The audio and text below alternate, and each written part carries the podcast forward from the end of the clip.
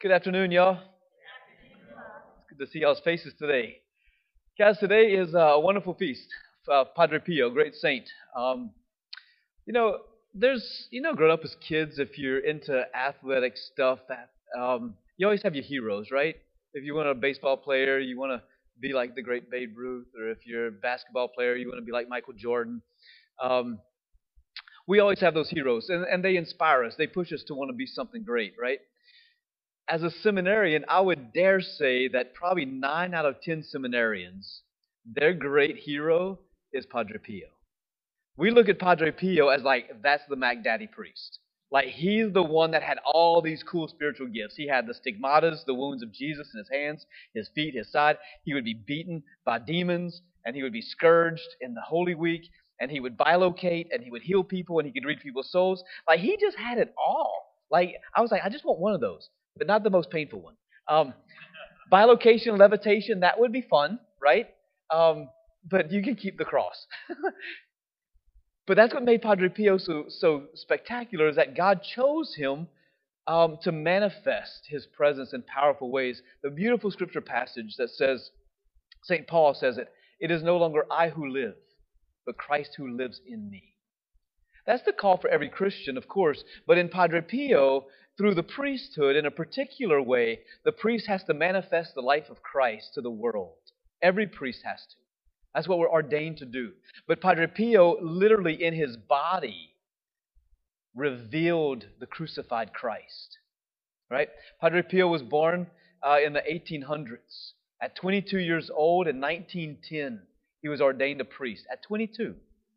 And in 1918 is whenever he received the stigmatas. Right? So, still in his late 20s, early 30s, he receives the stigmatas of Christ and suffered with them for years. Right? Um, very, very, very painful. He's the only priest, or he was the first priest at that time in the history of the church to receive the stigmatas.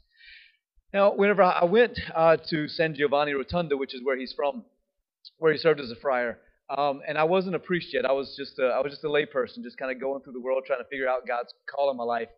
And uh, and a, a priest friend of mine, my spiritual director, took me to Italy, and it was just he and I just kind of traveling around Italy. And so we ended up taking a bus to San Giovanni, and um, it was a forever trip from Rome to San Giovanni, about eight hours or so on a bus. And while we're on the bus getting close to San Giovanni, I end up talking to this fella. He was from Italy. Um, and uh, and he knew really good English. So we had a great conversation, and he was telling me stories about Padre Pio, and I was like, this is just really weird, like like as if he knew him. And so I asked him at the end of our conversation, we're getting close to San Giovanni, and I asked him, I said, man, I said, did you know Padre Pio? Like you really know a lot of cool stories about him. And he said, yeah, I did. He said, I was one of his spiritual children. And I was freaked out. I was like, dude, that is so cool. Like, like we didn't know where we were going. We didn't know where we were going to stay. Our clothes stunk. Like it, it, we didn't know what we were doing in San Giovanni. We just knew we were going.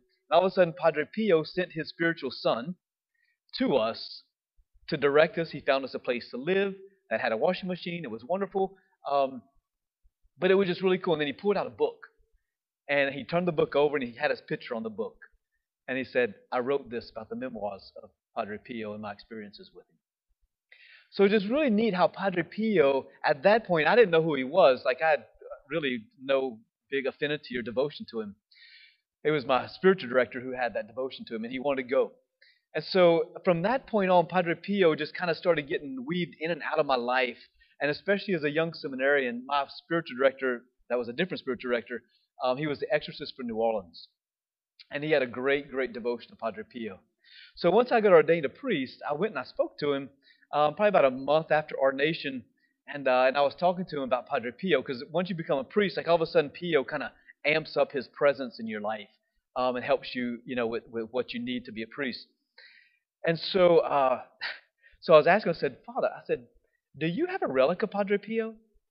And he said, Oh, yes, I do. Now, he's a little Irish man about this big, right? He was the exorcist for New Orleans. He's a little fiery cat. He was retired. And so he says, Yes, I do. Said, Let me go get it. I'll show it to you.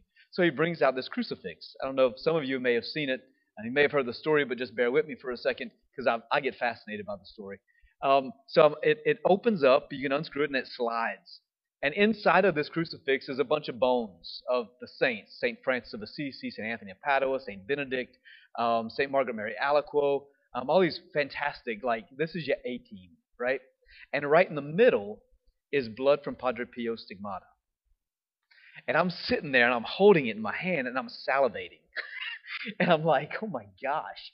And then he says from the back of me, he says, Will you accept it? And I looked at him and I said, You want to give me this? He said, Mitch. He said, I'm retired. He said, I'm going to die. They're going to throw it in a box and no one's going to ever know how special it was. And I looked at him and said, Did you do exorcisms with this?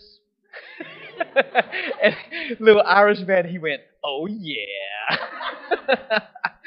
so it was just an incredible moment. It was like this moment of like the young knight being handed the sword by the older knight, you know, like passing on that great weapon that he slayed so many demons with and set so many people free with. So it's been a really special gift uh, in my own life to be able to pray with people with this, um, as his relics are right inside of here, along with some of the other great saints. So at the end of Mass, I will um, give the final blessing uh, with the relics so that you'll be able to receive that blessing as well. And so let us today, let's look to Padre Pio. Let's pray for all you priests. Priests are called by God to manifest his presence to the world, to give his presence in the Eucharist, but in their very bodies we're called to be Christ. Right? That's why whenever a priest wears a cassock, some of the more fancier cassocks will have 33 buttons on the cassock to symbolize the 33 years of Jesus' life. Five buttons on the sleeve to symbolize the five wounds of Jesus, and of course the white collar, the resurrection of Jesus. So the priest literally puts on Christ in that cassock, right? And uh, and so it's the death of Christ. We live in the death of Christ, the resurrection of Christ might be lived in and through you guys as well. So pray for your priest today. Pray that Padre Pio will intercede for him. And pray that he intercedes for your family. He loved family. And he loved our Blessed Mother. And he said, pray the rosary every day. As many times a day as you can pray it, pray it, he said. Right? And so always keep Our Lady close to you. If you're struggling in your family life, you're struggling in prayer life, just pick up the rosary. It's the great sword in the spiritual life. Um, and Padre Pio was a great, great lover of Our Lady and the Holy Rosary. So you're struggling anywheres, don't complicate it. Just go for a beautiful walk outside, pick up your rosary. Padre Pio said every time you hold the rosary in your hands, it's as if we're holding the hand of our mother. Everybody loves holding mom's hand when we're scared, right?